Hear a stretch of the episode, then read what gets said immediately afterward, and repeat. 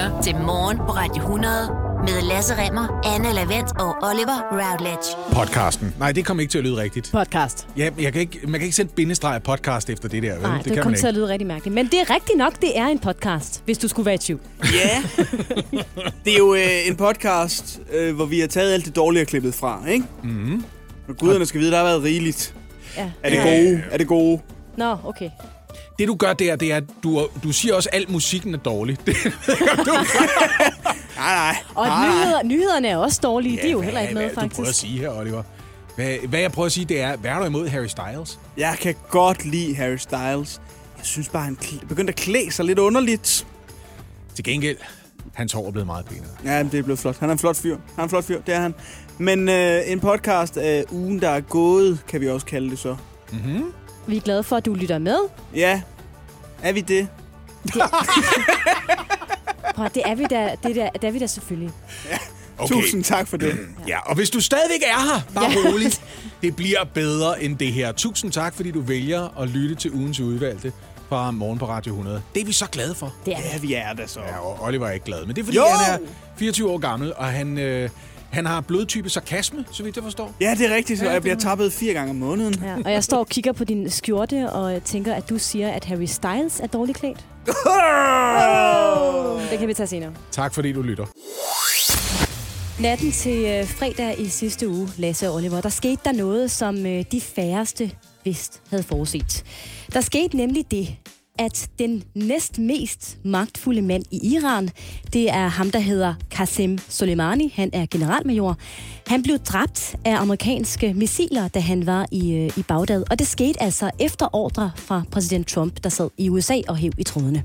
Der kan det godt være, at man ikke nødvendigvis lige har fulgt med i, hvem er de store operatører i den øh, region, hvem er de store navne. Men lad os lige repetere det her. Så formelt, der var Qasem Soleimani øh, leder for Irans mange operationer i blandt andet Syrien, Irak og Libanon, og han var ifølge Donald Trump en stor trussel med tusinder af liv på samvittigheden, og desuden så planlagde han ifølge amerikanske efterretninger øh, et angreb på den amerikanske ambassade.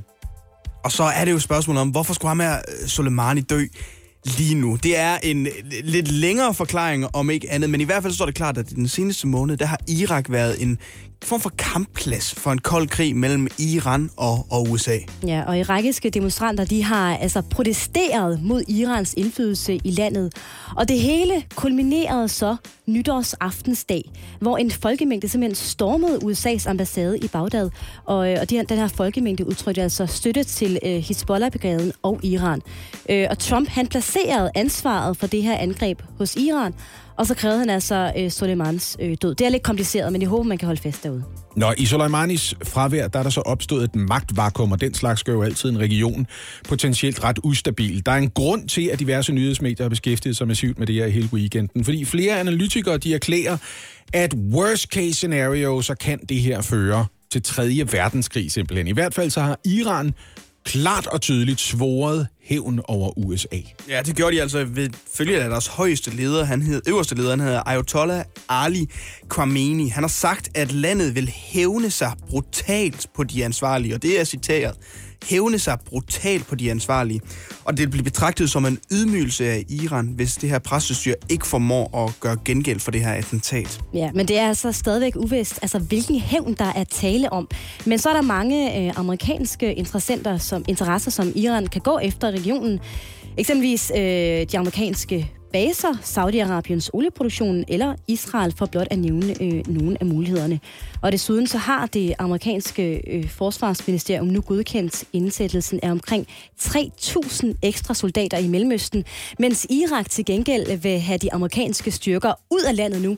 Øh, styrker, hvor der også er øh, 130 danske soldater iblandt. Ja, det er simpelthen øh, den irakiske premierminister, der har været ude og udtale sig om det, ikke? Ja, det, er, altså, det er Øh, kompliceret det her. Man skal holde tungen lige i munden. Men det er altså en, øh, en kæmpe konfliktoptrækning. Og vi, øh, jeg tager, sagde også i nyhederne her, at, øh, at NATO mødes i dag. Ja. Sådan en hastemøde for ligesom at drøfte situationen her. Mm. Det skal handle om noget, øh, noget ret alvorligt. Noget, der har fyldt meget i medierne de seneste par måneder. Vi skal nemlig en tur til Australien, øh, hvor øst- og sydøstkysten har været øh, massivt ramt af skov- og naturbrænde de seneste måneder. Har jeg fulgt med i det? Ja, Ja. Men det har været altså lang tid undervejs, ikke? Siden september eller sådan noget startede det første gang. Lige præcis. Det er ligesom noget, der, der løbende har udviklet sig, og man har sådan øh, drøbvis fået historier derfra. Men øh, de seneste par uger her har det altså udviklet ja. sig øh, helt forfærdeligt. Jeg tænker, at vi lige skal lave en status på, hvad der egentlig er sket i Australien. Ikke? Mm. Øhm, og man kan sige, hvis vi nu starter med en god nyhed, så er det, at i går, der ændrede vejret sig ret markant. Altså Australien har de seneste øh, mange uger været ramt af massive hedebølger. Altså vi snakker 40 grader og, øh, og rigtig meget vind, ikke? Og i går, der faldt temperaturerne simpelthen til helt ned omkring, altså sådan under 20 grader. Altså et markant fald, hvilket naturligvis har gjort arbejdsforholdene lettere for de brandfolk, der kæmper med at slukke alle de her skov- og naturbrand, der er i området. Det er sikkert de fleste, der ved det, men lad os bare lige repetere det. Øh, sommer, det ligger lige der omkring december januar yes. på den øh, sydlige halvkugle, i modsætning til heroppe, hvor sommeren ligger øh, midt i året. Ikke? Det er rigtig varmt. Øh, den dårlige nyhed er til gengæld, at de her øh, brænde stadigvæk øh, haver rundt omkring. Lige nu menes der at være omkring 150 af dem i gang rundt omkring. Og samtidig så er der over 20 mennesker, der har øh, mistet livet i de her brænde. Ligesom tusinder af personer har måttet flygte fra deres hjem eller er blevet evakueret. Det vurderes i øvrigt, at 1500 hjem indtil videre er totalt udbrændt. Der er simpelthen ikke mere tilbage. Wow. Lige nu er øh, over 40.000 kvadratkilometer af landet ødelagt. Faktisk markant over 40.000 kvadratkilometer. Hvor meget er det? Det svarer til Irland i størrelse. Der er ødelagt. Der er ødelagt af branden, ikke? Det svarer jo sådan set teknisk set til Danmark. Danmark er sådan noget 243 stykker. Ja, ja, lidt mere end Danmark svarer det til. Åh, så er det Danmark, der er brændt op. Kæmpe, kæmpe Ej, hvor er det ikke? vanvittigt, mand. Det vurderes jo, at 500 millioner pattedyr er blevet øh, dræbt af brænde, øh, siden brandsæsonen begyndte i september. Herunder omkring 8.000 koalaer. Og det er jo Ja. noget, man har set rigtig mange øh, klip af på YouTube og, rundt om, og på Facebook rundt omkring. De her koalaer, der ja, bliver fanget i flammerne, der bliver reddet, der har brug for vand af, Ja. af cyklister, der stopper op. Ikke? Altså, Jo. de kæmper virkelig med de her brænde, de stakkels dyr.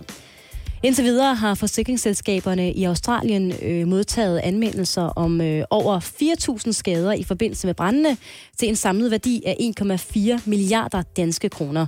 Men antallet af de her skadesanmeldelser ventes at stige markant, da mange brænde, brænde som sagt ikke er øh, slukket endnu. Ja, må ikke også, øh, at øh, forsikringspræmierne kommer til at stige en lille smule fremover? Øh, Formentlig også, ja.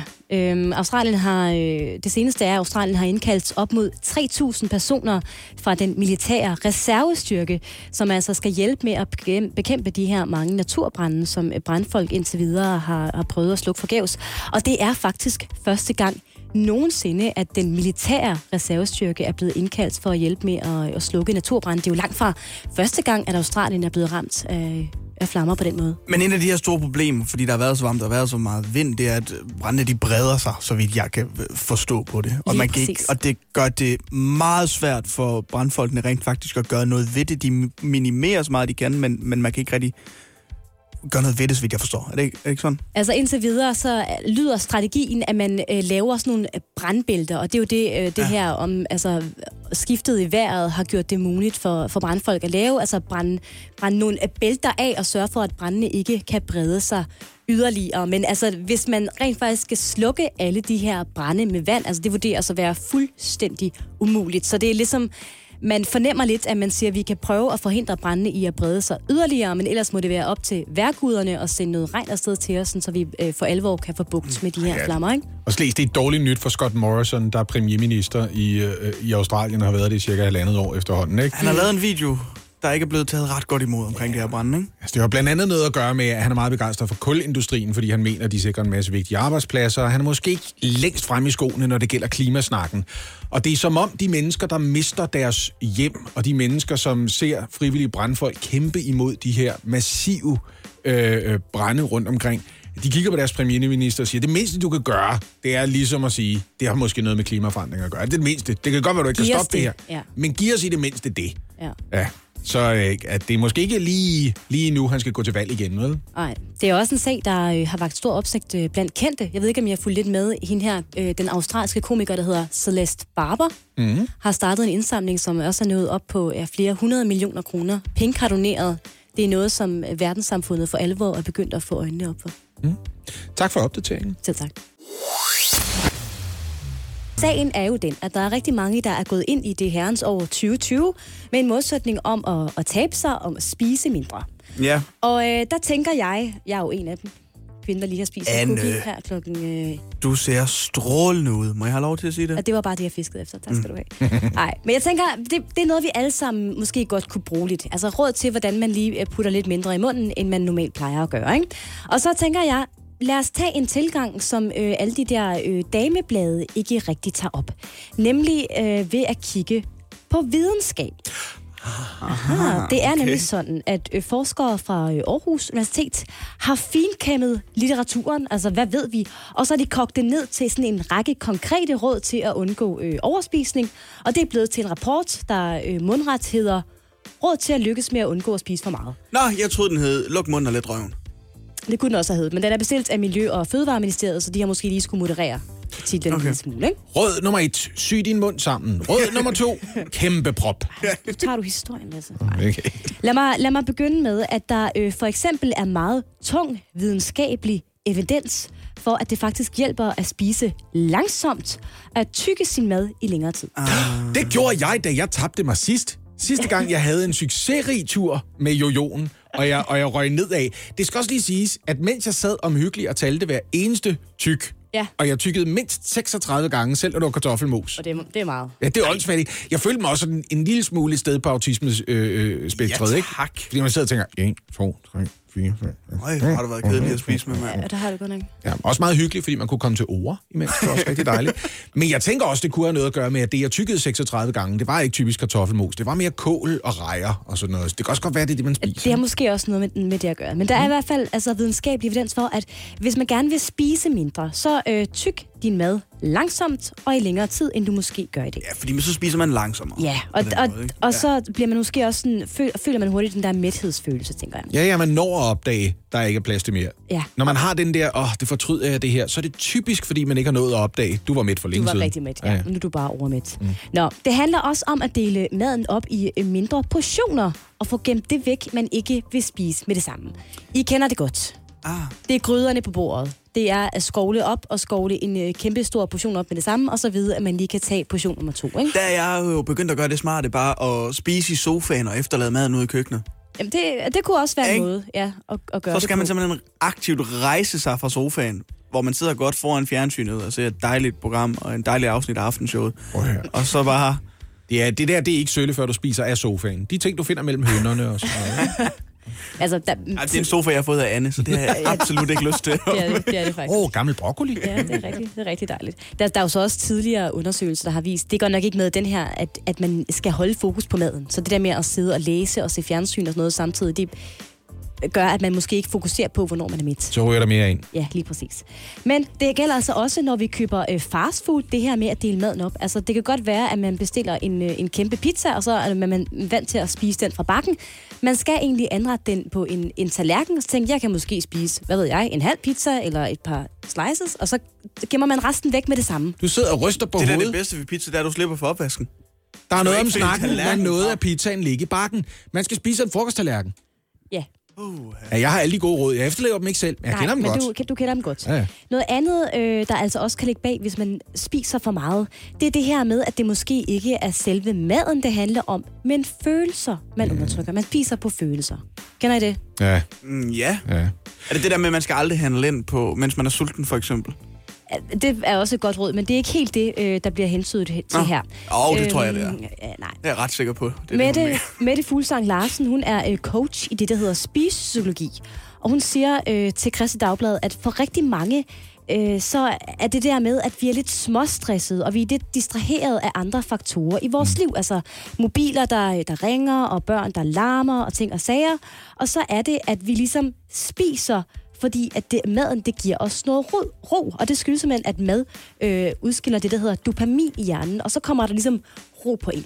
Nå, okay. Ja. Så Okay. det handler om også at grave lidt ned i, hvordan føler jeg det egentlig nu? Er jeg stresset, fordi så skal jeg måske ikke, altså, så skal jeg måske ikke spise så meget? Så man er i send, når man spiser. Ja, det, det er følelsesmæssigt sind. Ja. Okay. Vi, altså, vi kender jo alle sammen det der med at spise for meget, øh, fordi man spiser på sine følelser. Ikke? Så er man ked af det, så tænker man, nu har jeg fortjent en is. Så er man glad, så tænker man, det skal fejres, nu har jeg fortjent en is. Ja. Så kan man ikke rigtig mærke noget, og så tænker man ved sig selv, måske kan jeg mærke noget, hvis jeg spiser en is. Ja. Så uanset hvad man føler, is. Det er faktisk bare det, jeg prøver at sige. Ja, is uanset hvad. Men det er det, man lige sådan skal tænke sig om. Så det var en, en videnskabelig gennemgang af, hvordan man taber sig? Altså det, man videnskab med sikkerhed kan sige, hvis man ændrer på de her øh, få ting, så er der gode chancer for, at man kommer til at spise mindre i fremtiden. Blandt de øh, 77 partier, der efterhånden er inde på Christiansborg, så er der et øh, nyt forslag, som øh, nu gør, at partierne er lidt uenige inde på Christiansborg. Ej, er der kommet et forslag, de er uenige om? Ja, der er altså. Oh my Ej, god. ja. Det er et nyt forslag, som udlændinge- og integrationsminister, han hedder Mathias Tesfaye, sammen med beskæftigelsesministeren Peter Hummelgaard, der lægger op til, at øh, indvandrere på enten kontanthjælp eller integrationsydelse fremover skal deltage i 37 timers aktivitet om ugen. Møder de ikke op, modtager de ingen penge. Det vil sige, de skal simpelthen i en eller anden form for aktivering, hvis de fortsat vil modtage kontanthjælp eller Yep. integrationsydelse, altså de her sociale ydelser. Og her er det vigtigt at understrege, at det her det gælder kun for indvandrere. Det gælder ikke for altså Hans, som er på øh, kontanthjælp, eller Begitte, som er på kontanthjælp. Det gælder kun indvandrere, som skal møde op og deltage i 37 timers aktivitet om ugen. Og hvis ikke de møder op, så dropper man deres kontanthjælp. For Okay, eksempel. det lyder vildt. Det er, øh, altså, som jeg sagt, skabt lidt uenighed inde på øh, Christiansborg. Øh, Victoria Velasquez, hun er beskæftigelsesordfører i Enhedslisten, hun mener, at hvis man ender med at lægge konkret op til, at man ud fra etnicitet stiller et krav, uagtet dens livssituation folk står i, så er det diskriminerende.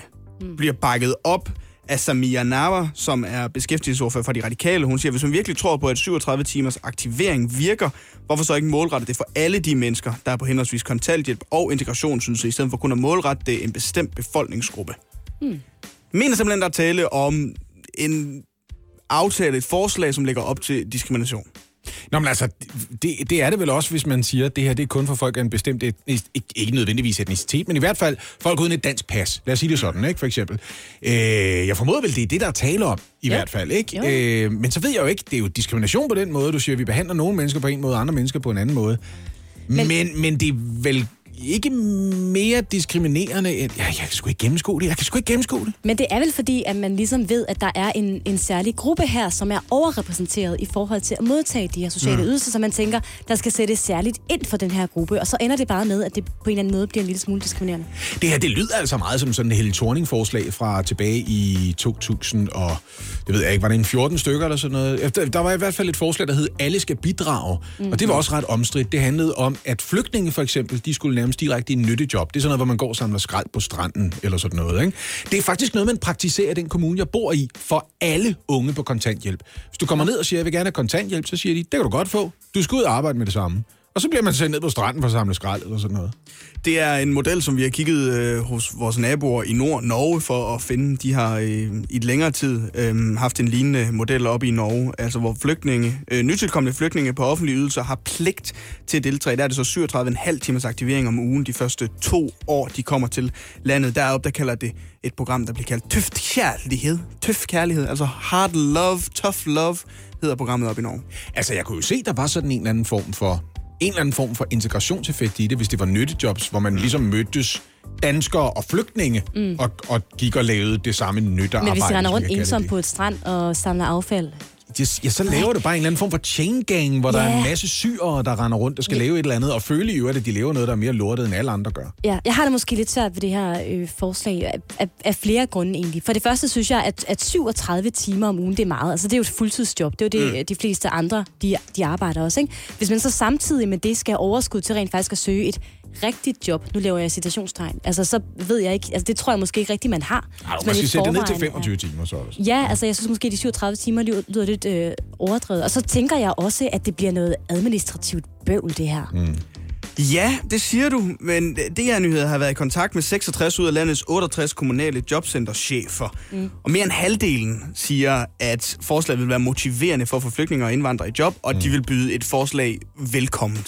Nå, det er ret vildt. Det Altså, er ja, der er jo det ved det, at hvis du ikke har dansk statsborgerskab, hvis du så at sige ikke har indbetalt til den der fælles solidariske forsikringsordning, som velfærdssamfundet er, altså så kan du jo heller ikke begynde at hæve med det samme. Det er jo sådan lidt en ting, som vi også har lavet med tilknytningskrav og så videre. Ikke? Mm. Altså der er en lang række foranstaltninger, som handler om, hvad fanden gør vi ved et globaliseret samfund, hvor vi ikke længere har sådan en nationalstat, hvor vi bare kan hygge os inden for vores egen grænser og sige, her, der fødes du, lever du og dør du, og det betyder, at vi tager os af hinanden hele tiden. Ja. Så har vi den der regel, som siger, at du skal have boet her i, hvad er det, syv af de sidste otte år, eller sådan noget, for for eksempel at kunne få sundhedshjælp og sådan nogle ting, ikke? Og for at kunne få overførselsindkomst, den slags. Men jeg ved sgu ikke rigtig med det. Hvad siger Socialdemokraterne, Oliver? Socialdemokratiet siger nemlig, at der ikke er tale om diskrimination. De mener faktisk i virkeligheden, at det er diskriminerende ikke at gøre noget. Nej, Ja, undskyld, det er jo... Beskæftigelsesminister Peter Hummelgaard siger, jeg mener, at det er diskriminerende, at man ser passivt til, og vi har gjort det i alt, alt for mange årtier. Ja. Jeg kan godt lide Peter Hummelgaard, ikke? Jeg synes, han virker som en forholdsvis reel fyr, men det her, det er bullshit. Du kan ikke bare sige, ja, det kan da godt være, du kalder det diskriminerende. Jeg synes, det er diskriminerende ikke at diskriminere. Ej, nu har du kæft, ikke? Nu har du alt for meget knu tissemand i munden, til jeg kan høre, hvad du Men siger. Lasse, overvågning gør jo også friere. Altså, det er det, jeg sådan mener. det er det der. Ja, der er folk, som siger overvågning, det gør os mindre frie. Jeg siger omvendt. Ja. Vi skal ikke overvåge hinanden, hvor frie er vi så. Prøv at høre, at det, det der, det er jo bare op og ned og ned og op og sort og hvid og hvid og sort. Nu holder vi op, ikke? Det bliver spændende at se i hvert fald. men Det er et, et forslag, der har altså, i den grad skabt lidt øh, virak på vandrørene rundt omkring herude øh, i landet. Og øh, det er spændende at se, om det, om det bliver til noget overhovedet. Øh, Liberale Alliance og Venstre bakker op omkring regeringens forslag om at få flere indvandrere i øh, beskæftigelse i hvert fald. Jeg siger A-kasse og fagforening. Så siger du, åh, må jeg blive fri? Og så siger jeg, yes! For frie A-kasse og fagforening er nemlig de eneste, der giver dig en gratis lønssikring. Inkluderet i den allerede lave medlemspris. Se tilbud og vilkår på frie.dk. Er du selvstændig, og vil du have hjælp til din pension og dine forsikringer? Pension for Selvstændige er med 40.000 kunder Danmarks største ordning til selvstændige. Du får grundig rådgivning og fordele, du ikke selv kan opnå. Book et møde med Pension for Selvstændige i dag. Kom til Spring Sale i Fri Bike Shop og se alle vores fede tilbud på cykler og udstyr til hele familien. For eksempel har vi lynnedslag i priserne på en masse populære elcykler. Så slå til nu. Find din nærmeste butik på FriBikeShop.dk. Har du for meget at se til? Eller sagt ja til for meget? Føler du, at du er for blød? Eller er tonen for hård? Skal du sige fra? Eller sige op? Det er okay at være i tvivl. Start et godt arbejdsliv med en fagforening, der sørger for gode arbejdsvilkår, trivsel og faglig udvikling. Find den rigtige fagforening på dinfagforening.dk Og så til noget helt andet. Ja, tak. Øh, fordi vi skal endnu en gang til vores lille følgetong, øh, har jeg valgt at kalde det, som handler om nytårsforsæt. Ja, ja. I, I kan godt huske i går, vi talte om det her med, hvordan man øh, spiser mindre. Ja, ja, med videnskaben. Lige præcis. Altså, Og ikke jeg kan bare- bare lige sige, så gammel er jeg heller ikke. I kan godt huske i går. Nu er Ja. du streng, synes jeg. Ja, okay, godt. Det var noget med at tykke, noget, at tykke sin mad grundigt og portionsanrette, Ja. servere det på tallerkener. Ja, det kan jeg ikke huske, men jeg kan godt huske i går. Ja, det, det er godt. I dag, I dag tænker jeg, at vi skal hive fat i et andet populært nytårsforsæt, nemlig rygestop. Ja. Oh, Er det noget, I to planlægger at, øh, at stoppe med i løbet af året? Nej. Øh, jeg har det jo sådan, jeg stopper mellem hver eneste cigaret. Ja. Ja. Jamen, det er også det er godt nok til mig. Nej, det ved jeg jo, måske. Men, men ikke lige. Jeg, jeg havde en ferie, hvor det var rigtig hyggeligt at, At ryge. at ryge. Og det har jeg taget med mig, Ja. ja. efter jeg er landet i Danmark igen. Hvordan kan det være, at hygge altid er noget, man forbinder med de mest usunde ting? Vi hyggede lige med et par brejer. Jamen, vi hyggede nemlig- lige med nogle smøger. Vi, Vi hyggede lige med noget slik. Ja, Vi hyggede hver aften på terrassen med nogle smøger og nogle øl. Okay. Det første, man skal øh, gøre op, og, nu, og igen har jeg søgt øh, viden hos øh, videnskaben. Det her det er altså Sundhedsstyrelsens råd. De har samlet og fundet ud af, hvad der egentlig virker bedst, hvis man nu for alvor skal sætte øh, skub i det her rygestop. Ikke? Og det første, man skal gøre, det er at overveje de primære grunde til at stoppe med at ryge. Øh, det kan fx være økonomien, det kan være sundheden, det kan være for ens børns skyld, det kan være, at man gerne vil være gravid. Der kan være rigtig mange årsager til, at man gerne vil holde op med at ryge. Og det skal man simpelthen lige sætte sig ned og skrive ned på et papir, så man altid kan finde frem, når man ligesom har lyst til at ryge. Ikke? Okay. Så man ved og har klargjort, hvad er min motivation? Lige præcis. Ja, i mit tilfælde er det jo, jeg vil gerne være gravid. Ja. og så kan du hele tiden skrive det ned på et stykke papir, Yes. og så blive mindet om det. Tak. Det andet, øh, vi skal gennemgå, det er det, der øh, hedder forandringens hjul, som består af fire etapper. For Gud, det- det lyder allerede rigtig irriterende. Nu skal du, nu skal du bare lytte efter. fire etapper Ja. på forandringens hjul. Det er dig, der er sportsinteresseret. Du kan godt lide etaper. Kom ja, nu. Hvad er det? overvejelsesstadiet er det første. Det er ja. det, man formentlig sådan har været igennem, hvis man har fundet ud af, at man gerne vil stoppe med at ryge. Så kommer man til det vigtige stadie, forberedelsesstadiet. Mm. Efterfulgt af handlingsstadiet, og så vedligeholdelsesstadiet. Ja. Og lad os lige tage, øh, tage fat i forberedelsesstadiet. Fordi hvis du har besluttet dig for at stoppe med at ryge, du har skrevet dine motivationer ned, så er det, at du skal vælge en stopdag. Det vil sige, du, der er altså ingen grund til at tage beslutningen om at øh, stoppe med at ryge i dag, og så stoppe med at ryge i morgen. Du bliver nødt til at forberede dig, og så vælge en stopdag. Det kan være to-tre uger ude i fremtiden, det kan også være længere ude. Og det er bedst at vælge en stopdag i en rolig periode, hvor man ikke har så mange planer, og heller ikke skal til fest. Og så frem mod den her stopdag, hvor man ligesom går og forbereder sig mentalt på, den dag er det slut, der kan man langsomt begynde at, at, begynde at nedtrappe forbrugen af cigaretter. Ikke? Nå, mm. der vil jeg jo måske bare ryge mere, fordi jeg vidste det var sidste gang. Ja, og det, det skal man ikke gøre. Det, det er i hvert fald ikke noget af det, som de Skal jeg siger fandme nyde dem her? virker. Og, og et lille redskab er, at man skal droppe de svære cigaretter. Det kan være, at man elsker den cigaret, man øh, ryger til sin morgenkaffe. Det kan være, at man elsker øh, den cigaret, man ryger på arbejdet. Altså, man skal tage fat i de svære ting først, ikke? Mm. Jo. Ja. Oliver, du er ikke begejstret for det. jo, jeg er begejstret, men det er nemlig dem, jeg har. ja, du har de der Ja, vigtige... I ved lige præcis, hvornår I ikke kan finde mig efter det her program. Ja, det, Alle cigaretter er de sværeste cigaretter for dig. Okay, ja. Desuden er det en god idé at, at ændre øh, ens vaner. Nu nævnte de selv det der med, at man godt kan forbinde øh, cigaretter med, med hygge, ikke? Mm. Men så skal man i stedet forbinde cigaretter med noget, der ikke er hyggeligt. Så hvis man øh, plejer at drikke en god kop kaffe øh, øh, til sin øh, cigaret, så skal man måske drikke noget vand i stedet for. Mm. Altså sådan, så man ligesom ændrer mindsetet og siger, jeg forbinder ikke kaffe med cigaretter, jeg forbinder cigaretter med te eller vand, eller noget, man normalt ikke plejer at drikke, ikke? Ah, ja. Giver ja. det mening? Ja, Det kan også være øl. Ja, fordi der var lige et øjeblik, hvor jeg tænkte, jeg forbinder ikke kaffe med cigaretter, jeg forbinder kaffe med vand. Og så tænkte ja. jeg, det var, nu er jeg forvirret. Nu, det forstår gør jeg også, ja. Fordi det gør jeg jo. Ja, ja selvfølgelig gør jeg det. Ja, ja. Et andet råd lyder, at man altså skal fortælle alt og alle om sit rygestop. Det er klogt! Det er klogt! Ja, ja. familie, venner, kolleger. Snak det med det øre af. Ikke hold det hemmeligt. Altså, min mor for eksempel gik fra at ryge over 20 grønne Cecil, den stærkeste uh. cigaret i verden overhovedet, Ja. øh, til at ryge 0 grønne Cecil om dagen, da jeg var 6 år gammel, og hun var 26, og vi flyttede til Grønland. Fordi der var 1800 indbyggere i den der by. Og da hun sagde, jeg lige holdt op med at ryge, så sagde hun, det gav hende sådan en social motivation, Præcis. for ikke at være hende, der er faldet i og bliver grebet i at ryge en smøg. Ved I, hvornår hun røg den første cigaret? Da hun var kommet hjem fra Grønland. da vi trådte ind i det nye hus på Stævns, da vi kom tilbage fra Grønland. Du har fuldstændig ret. Og så gik der altså yderligere fem år, før mine forældre stoppede cold turkey fra den ene dag til den anden. Ja, men det er præcis derfor. Altså, man øh, ligesom bliver mindet om, at man får sagt det til folk, og så kan de lige spørge ind. Det kan også være, at der er andre øh, eksrygere, der lige kan byde ind med nogle øh, gode råd. Det sidste råd, øh, jeg lige vil øh, hive frem, det er ret håndgribeligt. Altså, gør det svært at komme til cigaretterne. Og læg dem på en høj hylde og have dem ikke i lommen. Og, og gør det irriterende. Altså, det gør, at du skal rejse dig op, hver gang, at du skal øh, ryge en smøg i sofaen. Eller Ja, læg dem andet, bag en voldgrav fyldt med krokodiller. Ja, jamen, og, og rigtigt, det står også hos Sundhedsstyrelsen faktisk. Det er sjovt, du lige hiver det frem. Og så kan man eksempelvis, altså hvis man er vant til, Oliver, at holde en øh, rygepause på arbejdspladsen, Nej, hold en, lille, hold en lille frugtpause i stedet for. Eller en lille kaffepause. Altså gør noget andet. Ja, skal du med ned i gården og have det æble? Jeg kan jo ikke holde en kaffepause uden en cigaret, vel?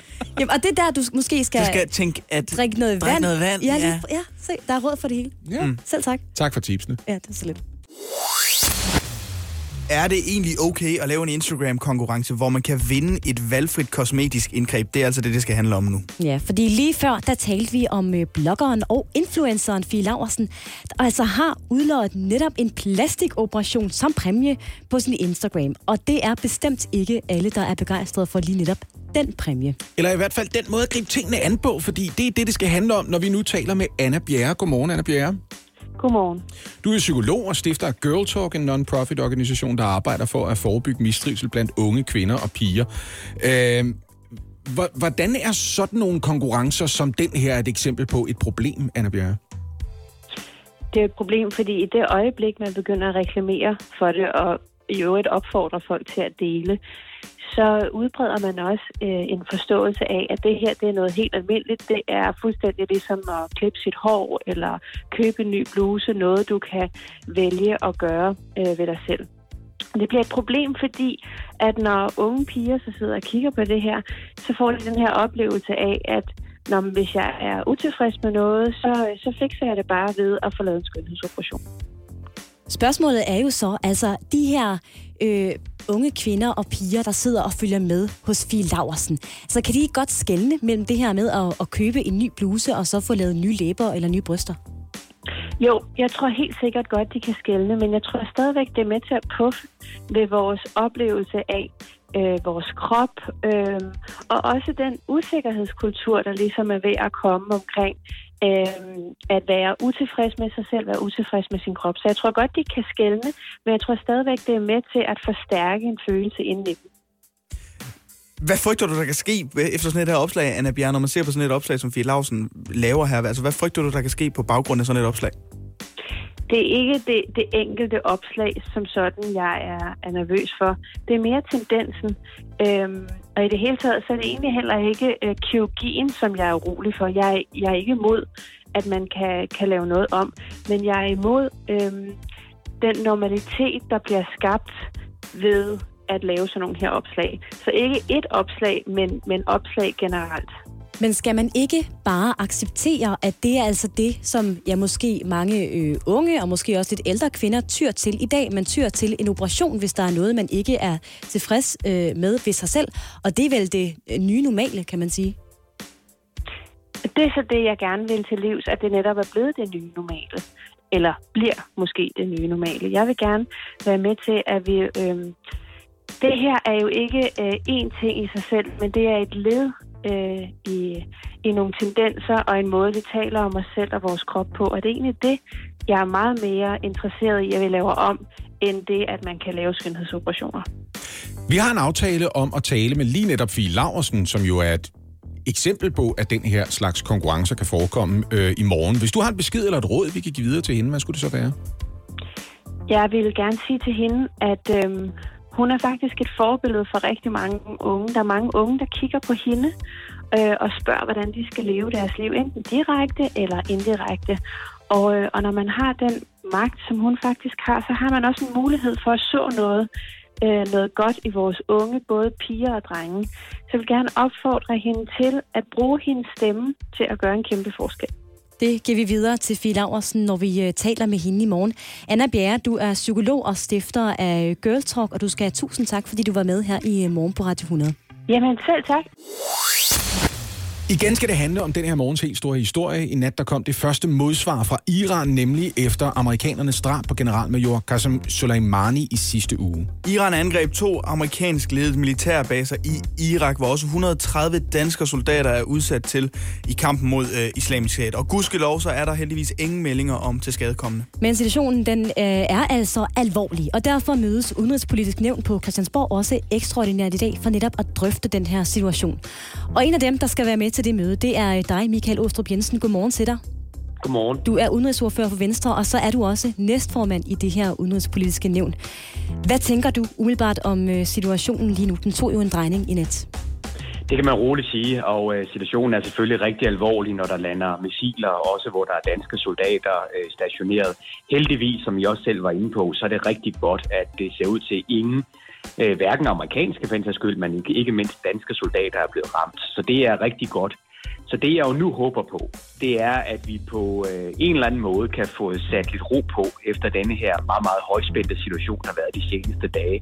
Sådan, at vi kan begynde at deeskalere situationen, i stedet for den her voldsomme eskalation, der har foregået.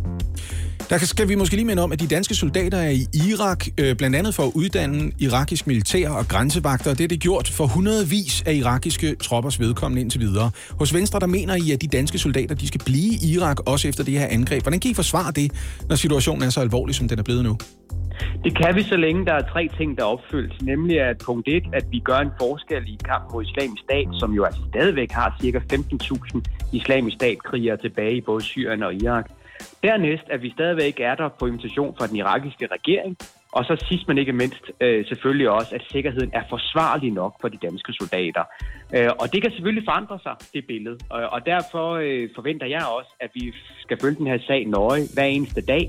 Og øh, jeg siger ikke, at den holdning, vi har nu med, at det sikkerhedsmæssigt forsvar ikke kan forandre sig. Det kan den jo desværre. Men det er bare, som status er lige nu og her, der mener jeg stadig, at de tre ting er opfyldt. Men Michael Åstrup Jensen, danske soldater er der jo under amerikansk militærs beskyttelse. Vil det sige, at hvis USA trækker sig ud af Irak, så ændrer Venstre holdning og synes også, at de danske soldater skal komme hjem? Ja, det gør det faktisk, fordi USA er hele præmissen for, at vi er der. Det er dem, der styrer det rent logistikmæssigt i forhold til basen og så videre. Så hvis amerikanerne skulle trække sig ud af Irak, jamen, så vil vi også blive nødsaget til det. Europæerne kan ikke selv øh, håndtere sådan en baseopbygning, som det er i øjeblikket. Michael Åstrup Jensen, hvad er jeres syn i, i Venstre på den overordnede holdning til amerikanernes drab på Soleimani? Tager I afstand, eller var det det, det rigtige at gøre? Jamen altså, manden var jo en øh, skurk af værste skuffe, og man kan roligt sige, at han havde fortjent det, men det betyder ikke, at det var det rigtige at gøre. Øh, og derfor så øh, kan alle jo nu se, øh, hvilken meget negative konsekvenser det har fået øh, på den måde, som amerikanerne de øh, dræbte generalen på. Så hos Venstre tager jeg altså afstand til det her? Ved Venstre, der øh, tager vi ikke afstand fra, at manden han blev stillet til ansvar. Måske lidt mere, øh, skal vi sige, håndfast, end, end hvad der normalt. Jeg vil gerne have haft ham for en domstol og så videre. Men vi mener bare, at i forhold til måden, det blev gjort på, der var det meget, meget forkert, fordi det har fået nogle ekstremt negative konsekvenser i forhold til blandet kamp mod islamisk stat. Michael Ostrup Jensen, du er udenrigsordfører for Venstre og medlem af Udenrigspolitisk Nævn, som altså mødes senere i dag for at drøfte det her spørgsmål og hele situationen. Du skal have tusind tak for din tid her til morgen. Ja, selv tak. Og vi er nu fire personer i studiet. Øhm, fordi jeg har allerede lovet noget på din vej, Martin. Nå. Martin Blikker har sluttet sig til os. Martin Blikker er ikke bare øh, nyhedsvært her på Radio 100, men også filmanmelder. Øh, Martin, øh, jeg er allerede kommet til at sige, at man havde regnet med, at Joker ville vinde en Golden Globe forleden for bedste film. Og der er jo flere forskellige kategorier. Er det ikke rigtigt? Jo, det er der. Ja, så det er ikke bare sådan, at man vinder bedste film, ligesom ved Oscar-uddelingen. Der er sådan noget musical-komedie, og så er der drama. Drama og, hedder det. Ja, okay. Og det var det, man havde regnet med, at Joker ville vinde. Ja. Men det gjorde den ikke. Det gjorde den bestemt ikke. Det var en meget stor overraskelse. Også øh, for mig. Det havde jeg heller ikke regnet med. Mm. Ja, for lad os, lad os lige sætte på plads. Altså, det skal handle om den film, der hedder 1917. Ja. Et krigsdrama. Lige præcis. Det er premiere i øh, Danmark, i de danske biografer for en uge tid siden. Du har set den, og mm. du har anmeldt den. Og lad os, altså, nu har vi hørt, at den har været øh, god nok til at vinde øh, prisen for øh, bedste drama ved Golden Globe. Altså, kan du lige kort øh, rise op, hvad handler den om? Jamen, det kan jeg godt. Altså, filmen den foregår i 1917, øh, midt i Første Verdenskrig. Mm. Øh, vi er i det nordlige Frankrig, og her bliver vi ganske hurtigt introduceret til filmens hovedpersoner, øh, de to overkonstabler, Blake og Schofield, øh, som relativt hurtigt får til opgave og skal overlevere en besked til en anden deling på 1600 mand, som befinder sig 14 km væk fra der, hvor de er. Det vil sige, at de skal krydse den tyske, hvad kan man sige, linje. Det er meget, meget, meget, farligt, det her. Mm. Vi er jo i de her skyttegravskrige, som var jo jamen, usædstedelige, og rigtig, rigtig mange mennesker døde i dem. Mm. Og det var et kæmpestort, altså, ja, det var bare en stor slagtegård, kunne man godt sige. Men de får simpelthen øh, til opgave at overlevere en besked øh, om, at de skal afblæse et bagholdsangreb, som englænderne har planlagt. Hvis mm. de ikke formår at få det afblæst, så går de i en stor fælde, og så dør 1600 mand.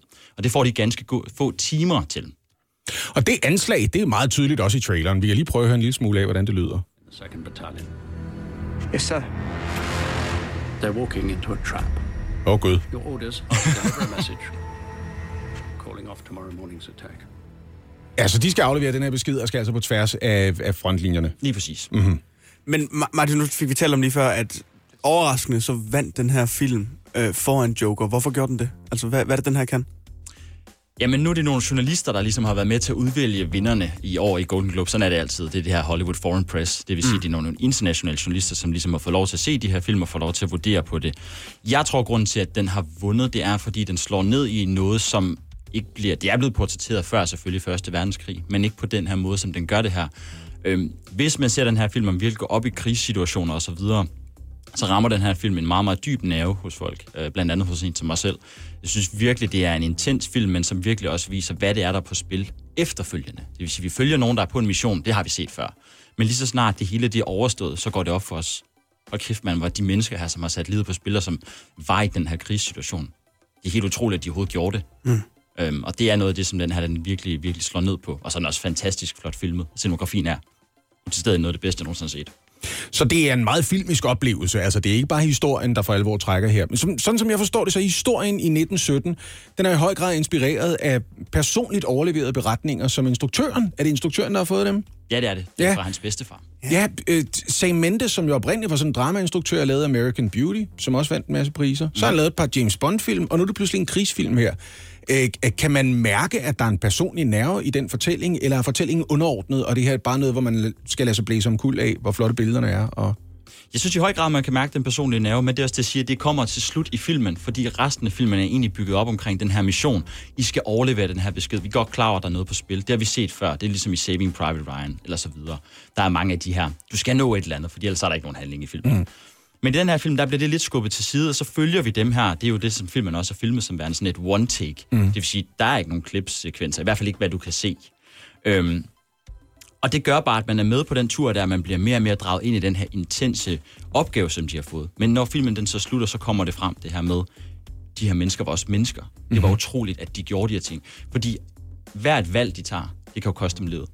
Og det bliver man virkelig gjort opmærksom på til allersidst i filmen. Og nu vandt den her jo en Golden Globe for bedste drama, altså også over Joker. Betyder det så også, at den øh, kan vinde en Oscar? Kan den gå hele vejen? Det kan den sagtens. Ja. Øh, men nu er det jo ikke, igen, det er jo ikke internationale journalister, som vælger vinderne af Oscars uddeling, eller Oscars statuetterne. Det er det her akademi, som består af langt flere mennesker. Det er cirka mellem 7 og 8.000, der ligesom skal stemme og finde ud af, hvem det er, der skal have de her priser her. Så det, det er et helt andet publikum, der får lov til at vælge vinderne. Men jeg tror sagtens, den kan gå hele vejen. Altså, der er virkelig, virkelig kun gode film i år, der er nomineret til, til, til de her priser. Synes du, det var fortjent, at øh, den vandt over Joker, som jo var forhåndsfavoritten? Det er svært at sige. Altså, jeg kan godt have lidt svært ved at se det i og med, at øh, 1917 har ikke haft premiere i hele verden endnu. Altså, den har ikke engang haft premiere i USA endnu. Mm. Den har haft premiere i 11 biografer derover og sådan ting. Så det er det der med, at det lige pludselig er nogle journalister, der får lov til at vælge noget, eller i hvert fald nogen, der er meget, meget tilknyttet til mediebranchen. Det kan godt være lidt underligt at sætte sig ind i, hvorfor den så vandt. Ved du hvad, det er jo lille fredag i dag, vi er på vej øh, weekenden i møde. Hvem skal se den her film, Martin Blikker? Jamen, det skal alle, der kan lide et godt drama, en god krigsfilm, en flot film, og en film, som, hvor der er noget på spil, og hvor man også kan lære lidt. Fordi nogle gange, så tror jeg, man har svært ved, i forhold til 2. verdenskrig og 1. verdenskrig, også bare det med at forstå krigssituationer. Hvordan det har udviklet sig, men også hvordan det var dengang, hvor intensivt det var, hvor, hvor vanvittige forhold det var, man arbejdede under. Filmen er altså 1917, den havde premiere for en uge siden i danske biografer. Martin Blikker, tak skal du have. Det var slet. Det er så svært at overholde nytårsforsæt, synes jeg. Ja, det er det. Men jeg vil gerne øh, hjælpe lidt på vej, og det har jeg også gjort de seneste dage. Jeg har blandt andet hjulpet jer til at finde ud af, hvordan man måske kommer til at spise lidt mindre i løbet af året, og så har jeg hjulpet jer til at stoppe med at ryge. Alt sammen ved hjælp af videnskaben, ikke? Alt sammen ved, altså, ja, det er ikke bare dameblads Nej, nej, nej, øh, nej, litteratur, det- jeg har fundet frem. Jeg har rent faktisk fundet ud af, hvad virker, hvad virker ikke, Ja. ifølge folk, der har undersøgt det ordentligt. Og øh, vi er nået til et kapitel i min lille nytårsforsæts følgetong, ja, det er et ord, jeg selv har opfundet, der handler om, øh, hvordan man får en kæreste. Mm. Det tænker jeg, at der er også rigtig mange, der, der drømmer om her i det nye år. Fordi sagen er jo den, Lasse og Oliver, at øh, vi er 1,6 millioner voksne i det her land, der lever alene. Så kan man jo så spørge... 1,6 millioner? Ja, så kan man så selv spørge selv, om det er frivilligt eller ufrivilligt, hvor mange der egentlig gerne vil have en kæreste. Men min teori er, at det er der nok en del, der gerne vil. Det pussy, det er, at selvom der aldrig har været flere voksne singler, det er mit indtryk i hvert fald, så er det også min oplevelse, at det aldrig har været mere almindeligt at sige, hvor er alle de gode mænd og kvinder? Jamen, det er rigtigt. Ja, der Der er Men ikke der nogen, er er flere gode at nok. vælge mellem, end der nogensinde har været. Jamen, og det er det, der er sådan lidt, øh, ja, lidt ironisk. Ikke? Ja. Men lad os, lige, lad os lige tage den fra toppen af. Det første råd er, at man simpelthen skal ture sige højt, at man gerne vil have en kæreste. Mm. Fordi for mange er det nemlig sådan øh, forbundet med en eller anden form for skam og desperation at sige højt, jeg drømmer faktisk om at få en kæreste i det nye år. Og så sker der ikke noget. Altså man skal simpelthen ture sige det højt, og så sker der noget. Og det handler om det her med, man har en forestilling om, hvordan det perfekte liv ser ud, og den indebærer ofte noget med en øh, partner, der ser ualmindeligt godt ud, ikke? Ja. Sådan er det ikke altid. Ja, det- Der skal man måske også bare minde sig selv om, at det at ønske sig at få en kæreste eller være et parforhold, det er ikke som at sige højt, jeg kunne godt tænke mig at blive supermodel eller filmstjerne. Nej, altså, det er ikke sådan, du skal skamme dig, hvis det ikke lykkes over, at du vågede at drømme så stort. På ingen måde. Det, man må godt sige, nej, jeg gad faktisk godt være sammen med nogen. Ja. Første råd, sig det højt. Det gør ikke noget, og det er ikke øh, forbundet med skam at være single. Det er det simpelthen ikke. For det andet, så skal man lige overveje, hvilken måde man vælger at kaste sig ud i det her dating på. Altså man skal i hvert fald lige overveje de der dating-apps og hjemmesider, der er utrolig populære for tiden. Og det skal man af øh, flere bestemte årsager. Og øh, jeg har fundet nogle øh, gode citater fra Jesper Bay Hansen, der er specialist i klinisk seksologi. Klinisk Ja, det er en- seksologi. Det er en min titel. yndlingsform for seksologi. Ja, og han øh, understreger, at de her dating-apps, og nu øh, fremhæver jeg øh, Tinder og Happen som nogle af dem, som jeg kender, egentlig bare er en ny form for iscenesættelse, lidt ala Instagram, ikke? Ja. Altså, man viser øh, det perfekte. Så her øh, hopper jeg i faldskærm. Her Ja. står jeg og laver en 10 menu. Her øh, ser jeg utrolig godt ud, selvom jeg egentlig er på vej i seng, ikke? Kan I huske, jeg fortalte jer, at over 80% af brugerne på Tinder har aldrig nogensinde brugt appen til rent faktisk at gøre sex med nogen. Ja, og det er jo så det er jo sådan et andet godt råd, Lasse. Ja. Tak skal du have. Man skal lige øh, forventningsafstemme. Altså med det samme lige øh, forklaret. Hej, når du er single, jeg er single. Skal vi øh, have et seksuelt forhold, eller har vi egentlig lyst til at drive det til noget mere? Ikke? Ja, okay. altså, er også du for at ret få mad på bordet, eller er det mere på den take, hvor du smider tilbage i søen igen? Ja, vi skal simpelthen være, øh, være øh, åbne. I, nu er jeg lidt tilbage igen øh, ved, ved Tinder også. Og så skal vi ikke lave de her checklister, hvor vi siger, han skal have mørkt hår, han skal øh, fyre tre jokes af i minuttet, og han skal ikke have briller. Altså, det er mig. Det, det er jo mig, det der. Mørkt hår, tre jokes i minuttet, og jeg har ikke briller. Ja, og det tror jeg faktisk ikke er dejligt. Nej. Øh, noget andet er, at man øh, skal give det noget tid. Mm. Ingrid Ann Watson. Ingrid Ann Watson? Hende har vi talt med, Oliver. Det har vi. Øh, I forbindelse Skøn- med en uge, hvor vi øh, dame. sendte alene er øh, parterapeut og ved alt om forhold. Og hun siger, giv det lige en chance. Altså minimum tre dates skal man give det, før man ligesom siger, at det her det er noget, og det her det er ikke noget. Fordi man på øh, den første date og de to første dates har det med at øh, fokusere alt for meget på det overfladiske. Mm. Mm. Altså hvor personligheden, når man slapper måske lidt mere af, kommer måske først øh, frem efter tredje dates, og så øh, frem efter. Ikke? Især hvis man måske på det tidspunkt har let en lille smule og været på et par dates, kunne jeg forestille mig, at man er stemt for at lede efter grunden til, at det ikke skal være dig. Ja.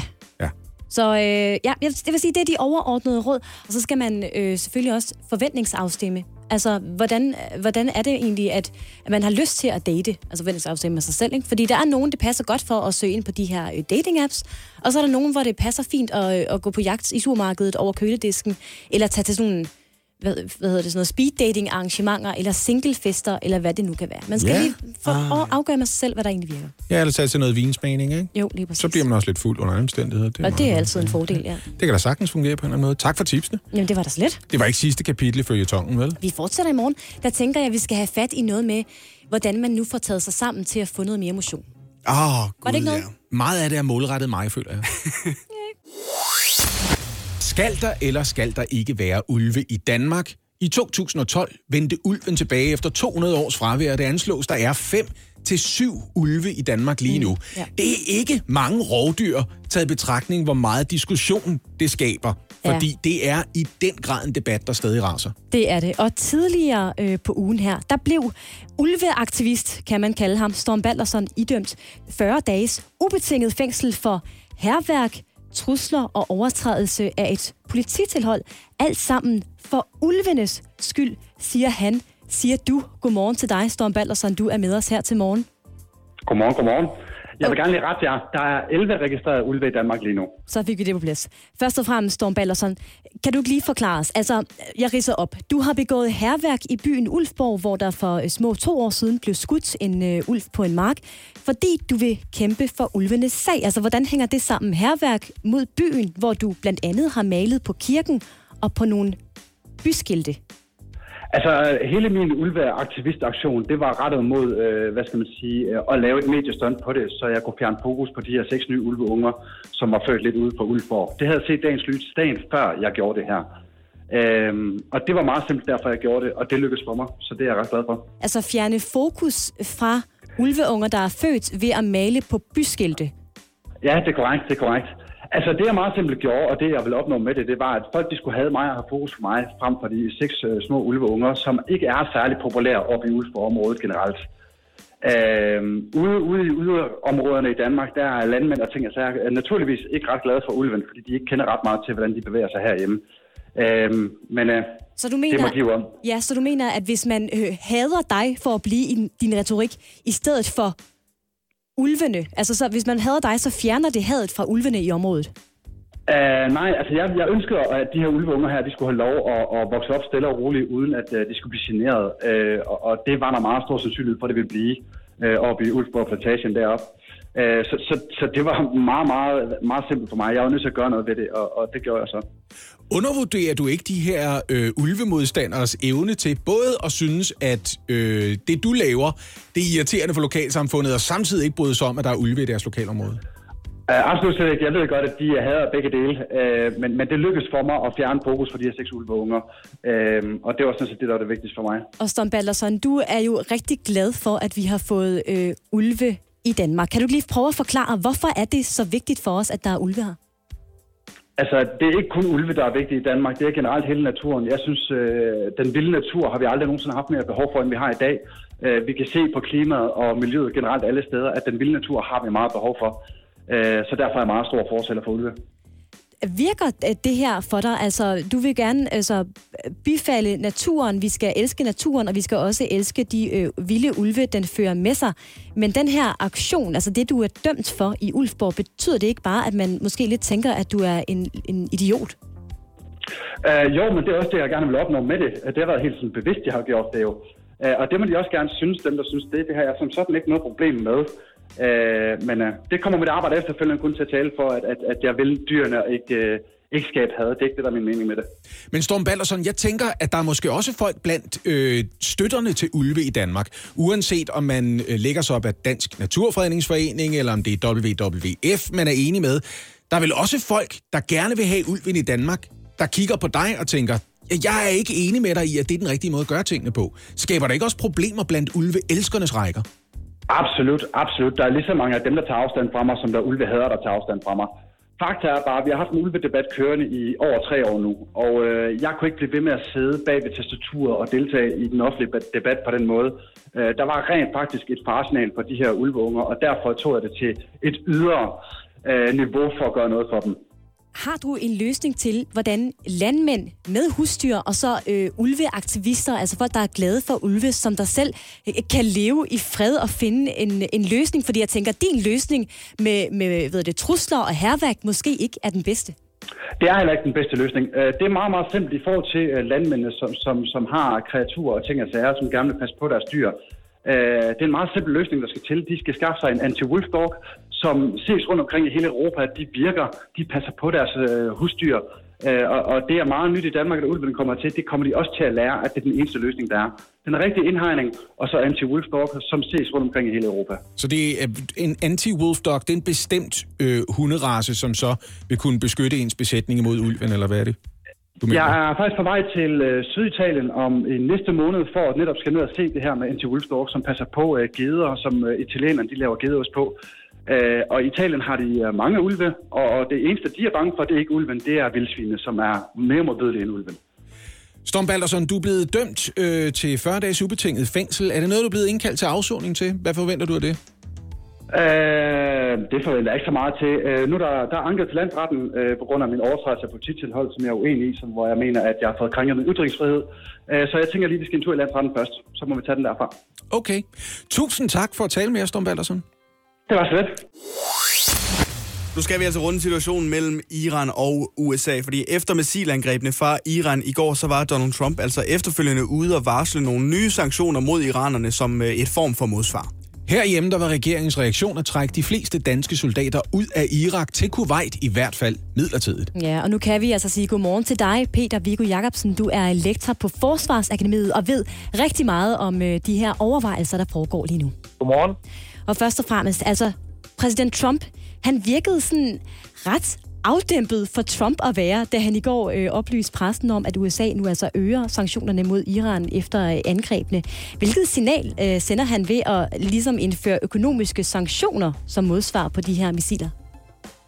Jamen det han gør, øh, det er jo, at han trækker, træder et skridt tilbage for den risiko for krig, som den her øh, af, øh, likvidering af den iranske general skabte. Øh, Øh, nu går han ud og siger, at USA vil heller ikke bruge militærmagt mere. Nu vil vi bruge ikke militære midler til at påvirke iranerne til at droppe atomvåben og til at lade være med at lave ballade øh, i udlandet i stedet for. Så man kan sige, at både iranerne og amerikanerne har med deres handlinger, iranerne med deres meget, meget, meget begrænsede angreb, og så amerikanerne med, med svaret økonomiske sanktioner, de har begge to vist en vilje til at gå tilbage fra, væk, fra, væk fra risikoen for krig, men samtidig har begge parter også sagt, at de har tænkt sig at fortsætte deres konflikt bare med andre midler.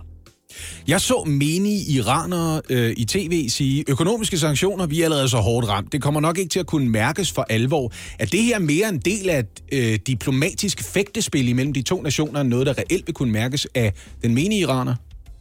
Nej, altså den menige iraner er ved at være meget træt af økonomiske sanktioner, og så kan man sige, hvor meget ekstra kan amerikanerne lægge oveni. Men du skal forestille dig et billede med, at man bliver ved med at skrue en skrue længere og længere ind og de økonomiske sanktioner gør ondt på iranerne.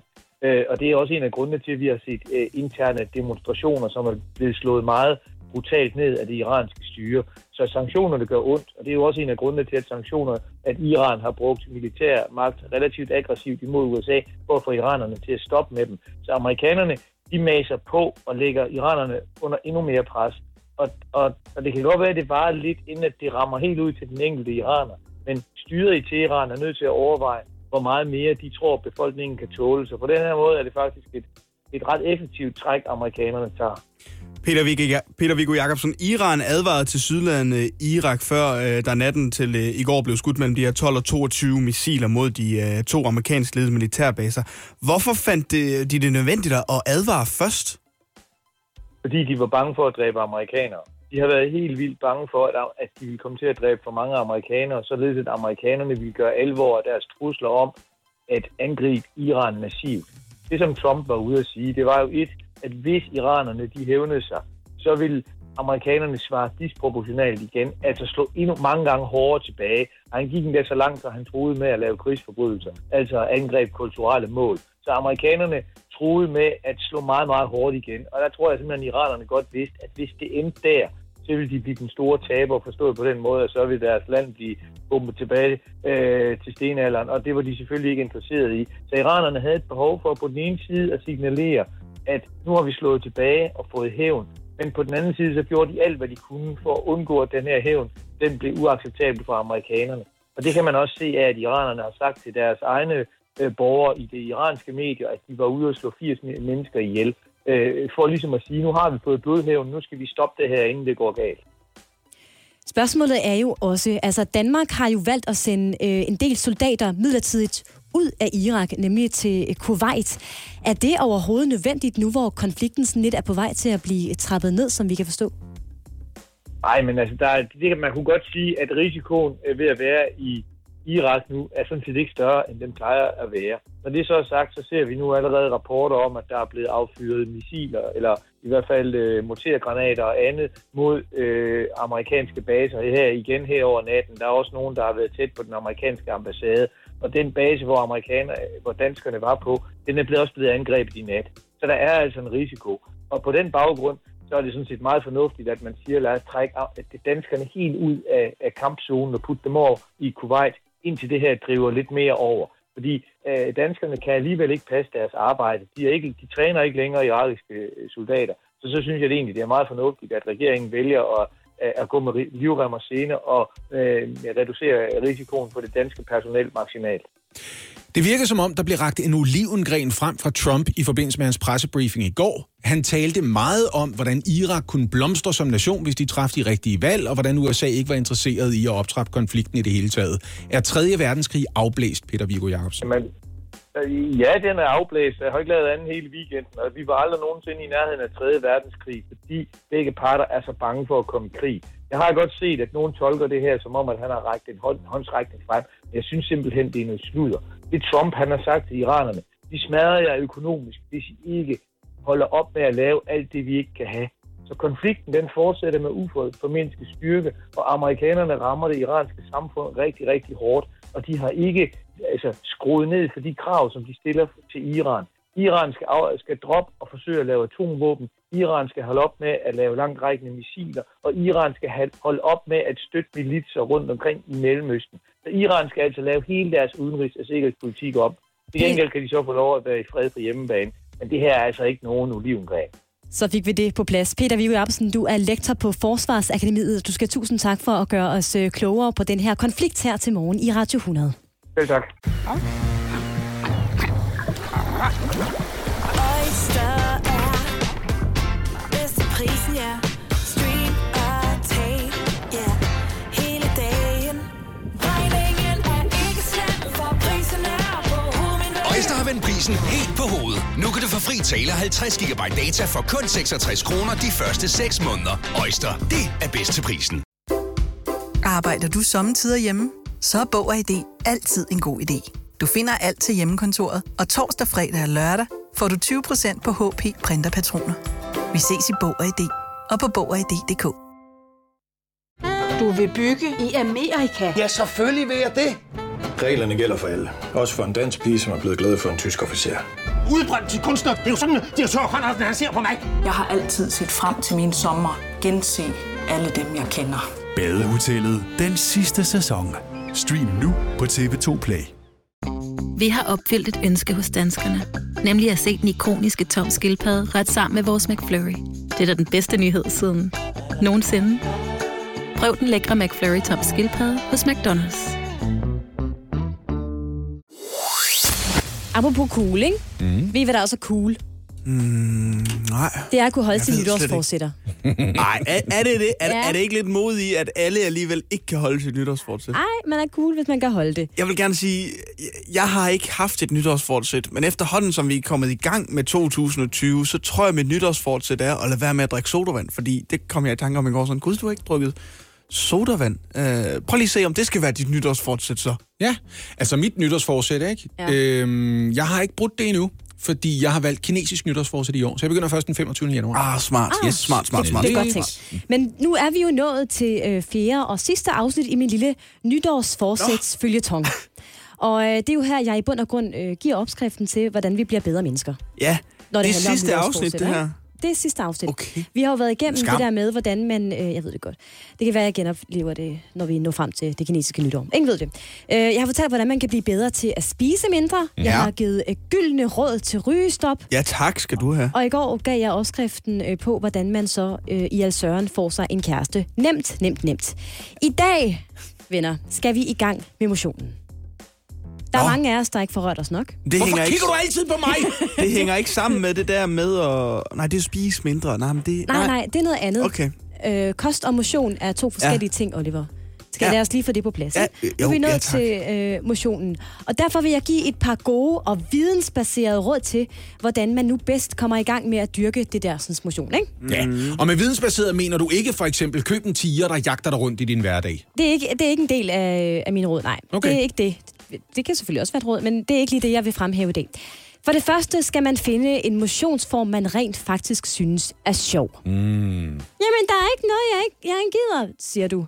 Men der findes øh, 150 forskellige former for motion, venner. Hvem er det, du taler med? Jamen, siger du. jeg har fundet en ting, som jeg synes er sjov. Jeg kan godt lige give et tip der, fordi det er vigtigt, det er sjovt. Ikke? Ja. Øh, jeg har hældt honning i min fjernbetjening, så nu skal jeg trykke ekstra hårdt, når jeg skifter kanal ja. i sofaen. Fingergymnastik. Mm. Uh. Jeg har også fundet noget motion, jeg synes er ret øh, sjovt. Ja. Ja, men, Hvad? men det er ikke... øh, Jeg, jeg tror bare ikke, at man, man forbrænder så meget ved det, nemlig. Hvad er det? Det er paddeltennis. Det gør man, det brænder man da masser ved. Jeg har ved det ikke, hvad, hvad, er, hvad er det? Er det en ny Det, form for det, squash? man, jamen, man, mellem squash og tennis, ikke? Ja, man sveder rigtig meget, men, men man, jeg tror sgu ikke, man bevæger sig så meget. Tror du ikke det? Nej, jeg tror det ikke. Nå, okay. Du skal i hvert fald finde en motionsform, du synes er sjov. Og det er lige Ja. meget, om det er øh, zumba eller curling. Prøv dig frem. Der findes øh, utrolig mange forskellige motionsformer. Og der må være noget, du gider at lægge din røv for at komme afsted Mm. det til. er aldrig lige meget, om det er zumba. Ja, altså, det er der, lige der er der jo en sport. Ja. Så, altså, Jamen det er også, altså, og det er der også, så, altså armmusklerne træner man. Ja, ja, nemlig. Alt virker. Godt første råd. For det andet er det et rigtig godt råd at finde en et træningsbody. Mm. Enten på den der måde, at man øh, fysisk træner sammen, hvad end man så vælger at træne, mm. eller på den der måde, hvor man forpligter sig til at sende et billede, så ens uh, træningsmarker kan se, at man er kommet afsted. Åh, oh, der kender jeg nogle mennesker, der er træningsbodies med alle deres Facebook-venner. Ja, Jamen, det kan Ja, man det kender også. man godt, ja. Det er faktisk lidt irriterende mennesker. Du skal ikke vælge hele Facebook som din træningsbody. Tæller det, hvis man øh, bare finder en fremmed i træningscenteret og begynder at følge efter ham? Det er stalking, Lasse. Okay. Men øh, lad os tage den en anden dag. Godt nok. Det tredje råd er, at man øh, skal begynde langsomt. Der findes en øh, kendt formulering inden for motionskredse, der hedder, at man altid skal løbe langsommere, end man har lyst til, mm. og kortere, end man har lyst til. Mm. Så det vil sige, hvis man er en af dem, der har lyst til at jogge lidt her i det nye år, så skal man ikke øh, spurte ud på en 20 km med det samme. Nej, nej, det ville være dumt. Jamen, det vil være, nemlig være rigtig dumt. Start, men der er med, mange, start med fem. men der, Man kan altid man skal heller ikke starte med fem. Man kan altid lige løbe fem. Det kommer også an på, hvad det er, man gerne vil opnå. Vil du gerne komme i bedre form og tabe dig lidt, mm. eller drømmer du om at få skinbindsbetændelse? Mm. Og hvis det er det, du gerne vil, så skal du bare høve løs jo. Så skal du bare derud af. Men det er det der med, det kender I godt, ikke? Man sætter sig for, at nu skal det virkelig være, og så går man bare all in i de første tre uger. Og når man så træner, så gør man det i to timer ad gangen. Når man går ture, går man 20 km ad gangen, og så kører man bare død i det. Mm. Så, så er det bedre at, at gøre det lidt mindre, og så få det ligesom til at holde Jeg tror aldrig, jeg er gået all in i tre fulde uger. Sidste sommer, der gik jeg 70 km på tre dage, og så var jeg nødt til at stoppe, fordi jeg var ved at tabe min ene tårnegl. Se på Lasse. Eksempel, Ja. Lasse. Og det er det, man ikke skal gøre, Lasse. Ja. Ja. Det er du et øh, pragteksempel på. For det fjerde, og det er lidt en genganger fra øh, rygestoppet, det her. Man skal fortælle familie, venner, kolleger, ikke Facebook-venner, Mhm. mm-hmm. at du er i gang med at træne, fordi så kan de holde dig op på det, så kan de spørge, hvordan går det med træningen, er du kommet afsted, hvordan er det, kan du mærke, at formen er blevet bedre? Er det, er, det, er det ikke skægt, at det øjeblik, man bliver voksen, så er gruppepres lige pludselig en god ting? Ja. I hvert fald i det her tilfælde. Ja. Ja. Fordi altså, bliver man på en eller anden måde, så er det ikke kun øh, sig selv, man står til ansvar for, så er det ligesom også andre, der lige er interesseret i, hvordan nu går med ens nyårsforsæt. Hey, om at, Anne, hvordan at går det med den Ironman, du træner til? Sådan noget, ikke? Ja, lige præcis. Oh, til den.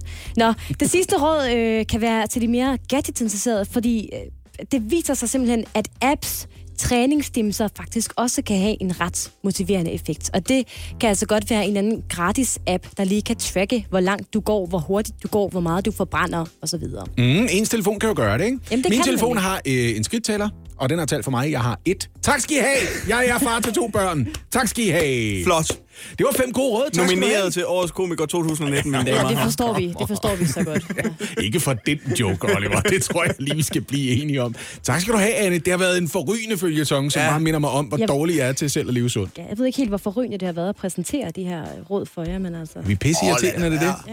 Prøv at høre, mit nytårsforsæt, det bliver at være bedre til at lytte til dine gode og vidensbaserede råd, og det træder i kraft i forbindelse med det kinesiske nytår den 25. januar. Det kan I bare glæde jer til. Mm. I morgen aften, der starter EM i herrehåndbold for Danmarks vedkommende. Vi skal spille imod Island, men hvordan er de danske chancer i denne slutrunde, og hvad kan vi egentlig forvente os? Ja, det kan vi alt sammen blive lidt klogere på nu, hvor vi kan sige godmorgen til tidligere håndboldspiller og også nuværende håndboldekspert hos DR, nemlig dig, Lars Krog Jeppesen. Godmorgen. Godmorgen.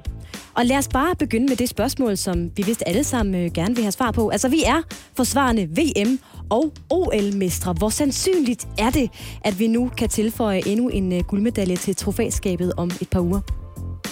Jamen, Danmark har et rigtig, rigtig godt håndboldhold og, og spillet imponerende også i de her testkampe. Og, og selvom det er testkampe, jamen, så har jeg set noget i det her spil, som det ser godt ud. Ikke? Altså, vi har en god, bred trup. Vi har meget, meget dygtige spillere.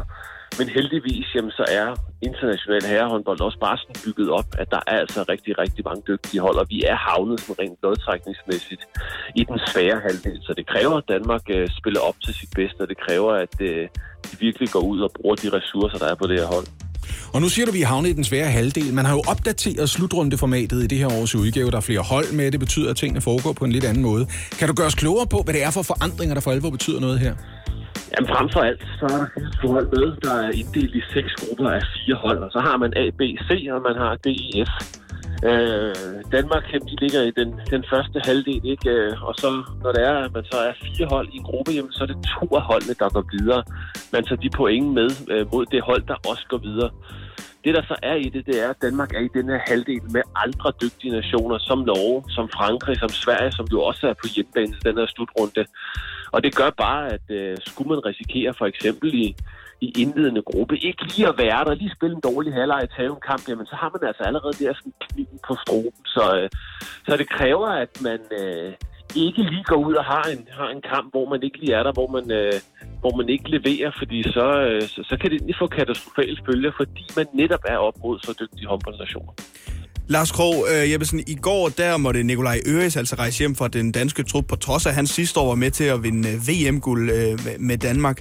Nikolaj Jakobsen har været ude og udtale på par. Han står i lidt et luksusproblem med sin trup. Altså, hvordan ser Danmarks trup ud til det her EM? Hvem er i form? Hvem skal score målene og sådan noget? Ja, men øh, Nicolaj Øres røg hjem i går, og det, det, det har jeg nu også regnet med, men, men der er så sindssygt stor altidhed i truppen, og når det er Nicolaj Jacobs udtaler det her med luksusproblem, jamen så er det fordi, at de her spillere, der er på hold, der skal stadig sorteres nogen fra. Øh, og når man ser, hvordan de har præsteret i løbet af året, øh, for eksempel en, en Jakob Holm, en Michael Damgaard øh, øh, blandt andet, jamen, øh, så er der jo nogen, der, der, der ikke hele tiden kan spille. Og vi ved jo også fra, fra for eksempel VM sidste år, at vi har en Mikkel Hansen, der, der spillede sådan helt exceptionelt godt. Der sad på stort set alle spilletid. Øh, så, så Danmark har en god, bred trup, og det virker som om Nikolaj Jakobsen også gerne vil bruge den her bredde, hvilket øh, også er positivt. Så, øh, så Danmark har et hold, hvor selvfølgelig Niklas Landin, Mikkel Hansen, øh, kan gå ind og præstere, og så har vi også nogle spillere, der også er sådan ramt på, på, på skader, en Rasmus Lauke, Lasse Svand blandt andet, men, men ellers så, så er det en god bred trup, hvor øh, alle spillere kommer ind i en turnering med meget, meget stor tro på egne evner. Og hvis vi så kigger på de øvrige hold, altså hvilke lande bliver så vores øh, største rivaler til at tage den her guldmedalje?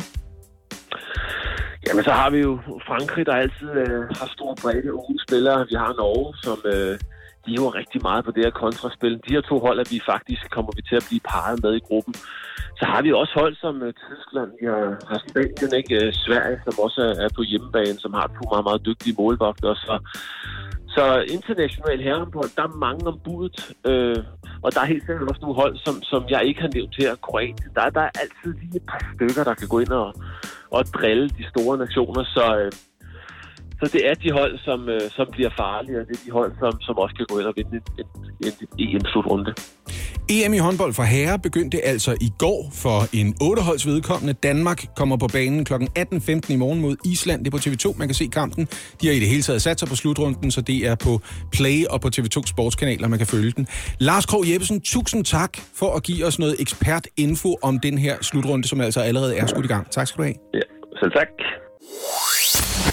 Lad os endnu en gang sætte tænderne i ulvedebatten, det må jeg meget undskylde, der efterhånden har kørt i Danmark igennem en årrække. Er der plads til ulve i Danmark, eller er der ikke plads til det store rovdyr?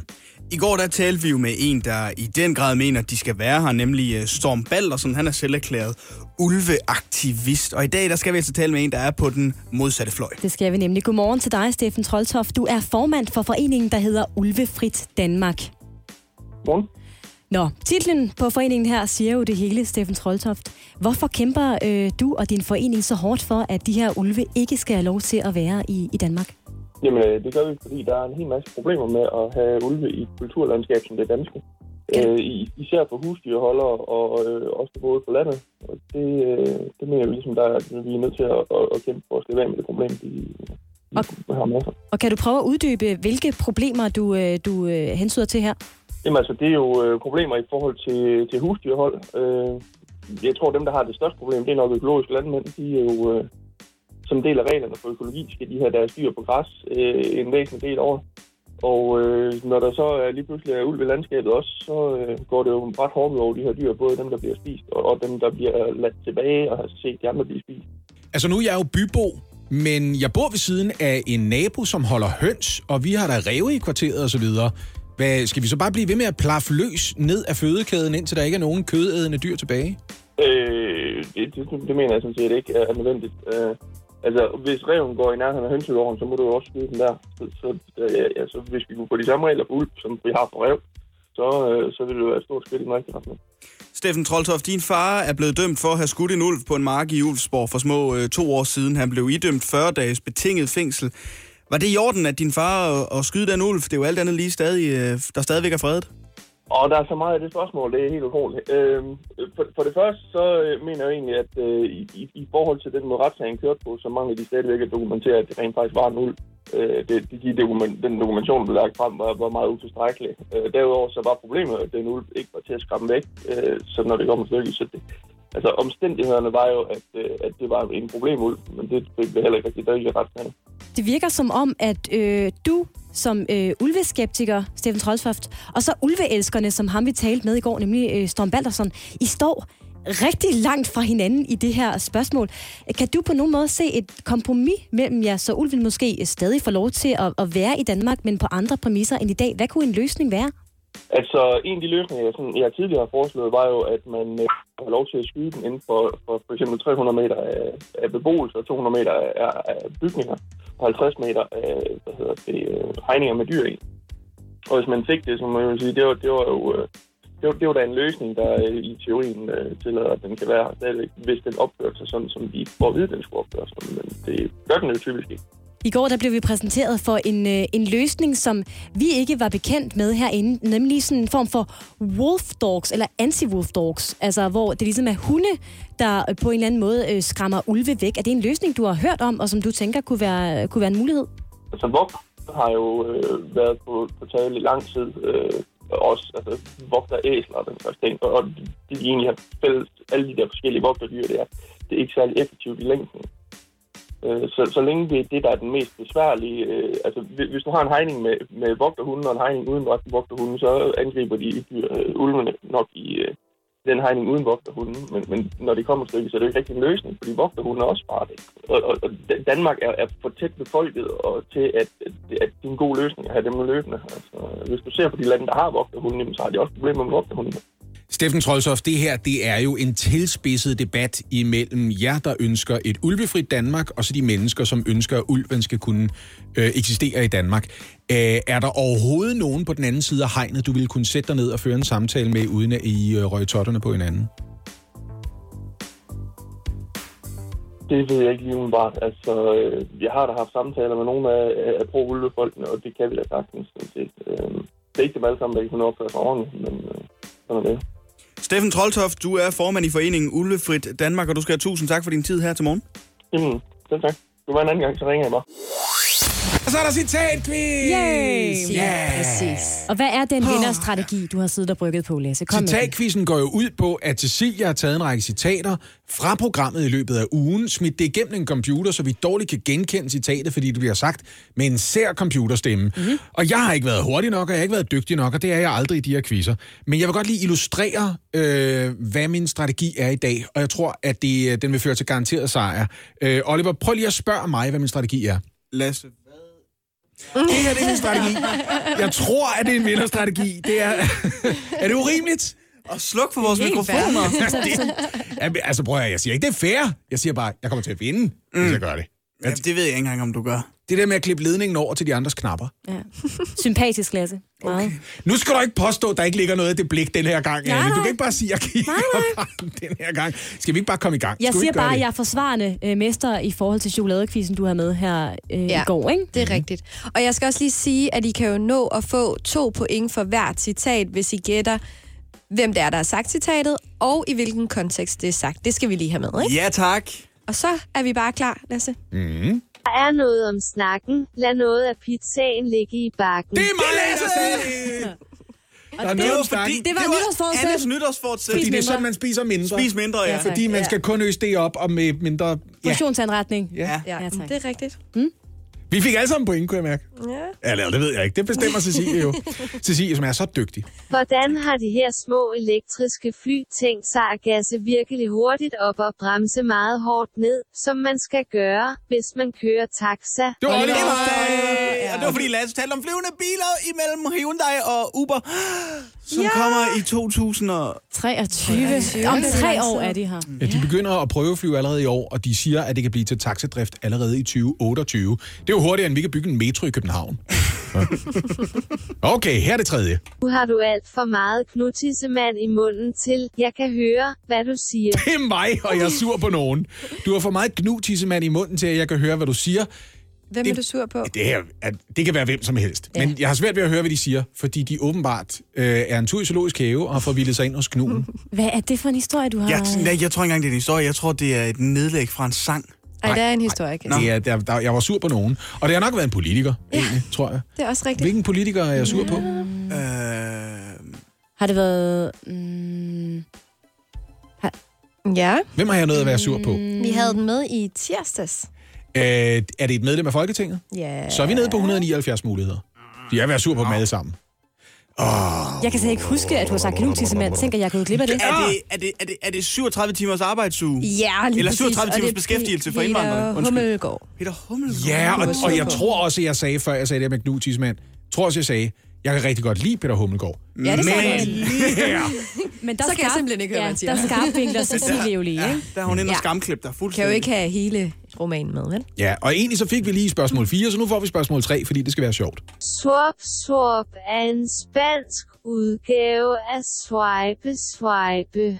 Ah, det er Anne Lavent, der Ja. ja. prøver at forklare, hvad suave suavecito betyder. I efter har hørt Despacito. Despacito, ja. Mhm. Lige præcis. Suave suavecito. Det er det, de synger. Det er det, de synger. det var. Ja. Mor og far begyndte at græde, da de fik min julegave. Det var Det er Oliver. Oliver. Ja, det var så. Oliver. Og det var, fordi du forærede dem hakket løg. Ja. Sagde Lasse. Jeg sagde jeg bagefter. Ej, tænker jeg rent, hvad jeg skal huske. Men, nej, nej, nej. Hvad var den reelle kontekst? Hvad Ja, vi talte om, hvad vi havde... Det, det har været i mandags, fordi det har været hver lavet siden Ja, det har været i mandags. Så... Og så øh, du holdt jo jul i Thailand, og jeg holdt nytår i Ægypten. Det var egentlig i tirsdags, og det var i forbindelse med en anden gave, Det og det var jeg virkelig glad for at give. Nå, det var øh, fordi, Billetter. jeg havde fået lov til at give billetter ud. Ja. Ja, så en masse Ja, billetter. ja, ja, selvfølgelig. Okay, Ja. godt. Fedt nok. er nok ikke Danmark, der skal regne med, at Himmelbjerget bliver den nye skidestination. Det er Det mig. bliver som... Ja, Lasse. det er- Lasse. Og det er fordi, at vejret er, som det er. Øh, at det er simpelthen sådan det samme. Det, at der er op mellem 7 og 9 grader i løbet af dagen, når det regner. Det er Og- faktisk fra i og, dag, Og vi er begyndelsen af januar måned, ikke? Ja, Er det fra i dag? Det er faktisk fra i dag. Det er slet ikke. Hurtigt, det troede jeg ikke, det var i dag. det Hold nu kæft, mand. Du lytter der efter. Det vil jeg da ja. Det er også vildt, at jeg ligesom sagde, det, kan- det, kan, jeg ikke, det kan jeg ikke huske. Det er i dag. Det var vildt. Mit tøj, da jeg gik i folkeskole, var så gyseligt, at jeg ikke har ord for det. Anne Det er det mig. Det må være dig. Som havde en gul dynevest på på Ja, et af det er billederne. Og lad os bare snakke om det igen. Og det, det talte vi om i forbindelse med Lasse og din... Øh, du snakkede om skolefotos i går. Du talte om, at vi skal have lavet et nyt programbillede, og du Ja. havde klædt dig på i mørke. Ja. Ja. Det er helt korrekt. Og, og i øvrigt, at der kommer et tidspunkt, hvor det er blevet varslet, at der vil blive sat videokameraer op i radiostudiet, og det kommer til Også det. fuldstændig at ændre min døgnrytme. Jeg er jo nødt til at stå op sådan noget 8-10 minutter før. Du kan bare lægge dig i seng med tøj på. Ja, det er selvfølgelig Det er rigtigt også en nok. god strategi. Men er det ikke lidt på linje med den der ting med at børste tænder under bruseren? Er det ikke, øh, er det ikke der, vi er sådan tidsbesparelsesmæssigt? Det gør jeg da også. Nå, okay. Jeg mødte min søde kæreste for et år siden, havde jeg ingen interesse i at bage boller, og i går bagte jeg nogle rigtig gode surdejsboller. Oliver. Det er Oliver Routledge, der siger det. Ja. Uh. I konteksten med, at vi, øhm, vi øh, gør nogle nye ting øh, i forhold til, hvem det er, vi er sammen med. Og det var fordi... Meghan Markle at og- Meghan Markle, ja. Ja. Og Prince... Nej. Nej, nej, det var det ikke, fordi det var i mandags. Nej, det var det der med datingbegreber. Ja, lige det præcis. det var, Kan I huske det var eclipsing. Åh. Ja, var det eclipsing? Jo, var ej, det, det var tak. stærkt. Godt, Ja, det der. Det er lige før, du får en guldkaramel, bare fordi... Men du er jo også, det skal lige, altså jeg er ikke den eneste, der er begyndt at eklipse, fordi Anne er begyndt at motionscykle, fordi Nej, nej. hendes kæreste Hun cykler. har bare fået en Jeg siger, at motionscyklen står der. Og I skal ud og cykle sammen. Måske. Ja. Ja, nu må vi se, ikke? Ja, eclipsing, det er udtrykket for, at man overtager sin nye kærestes interesser og siger, det er jo os, der Ja. synes, det her det er spændende. Ja. Og der er mange kvinder, der er begyndt at sige, live-rollespil, det er som om, øh, det altid har været en stor passion for mig. Nå, er I klar til at høre, hvem øh, vinderne er? Ja, det er Anne igen. Vi har faktisk en delt førsteplads, Nå, det er og det er Oliver, ikke Anne. Der er på den. Nej! Sorry, Anne. Det er Oliver og Lasse, der fortjener en ægte guldkaramel. five! High five! Sådan der! Anne, du skal være lidt hurtigere er og bryde Ja, det er dejligt, I ikke kunne være. Det er super fint. Det er fordi, det er så sjældent, vi vinder.